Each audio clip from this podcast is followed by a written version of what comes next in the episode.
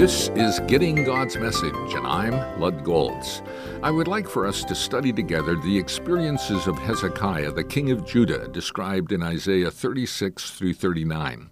Hezekiah was one of the few kings who is described as doing what is right in the eyes of the Lord. Great renewal took place during his 29 year reign. In the fourteenth year of his reign, God allowed his nation to be invaded by Sennacherib, king of Assyria. Town after town was overrun by his armies. Hezekiah turned to Isaiah to plead with God for help. It was granted.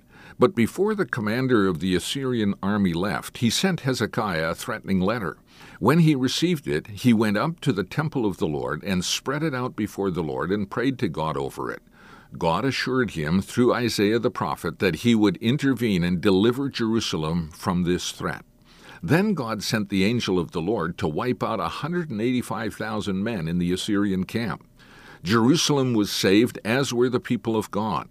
After this reprieve, Hezekiah became ill. Again he prayed about it, and God promised to keep him alive for an additional 15 years. Unfortunately, during those 15 years, he didn't maintain his close walk with God and failed in a number of ways. His was a great life, but he didn't finish well. Those are the basic facts described in the four chapters of Isaiah 36 through 39. You can find more information on the reign of Hezekiah in 2 Kings 18 through 20 and 2 Chronicles 29 through 32.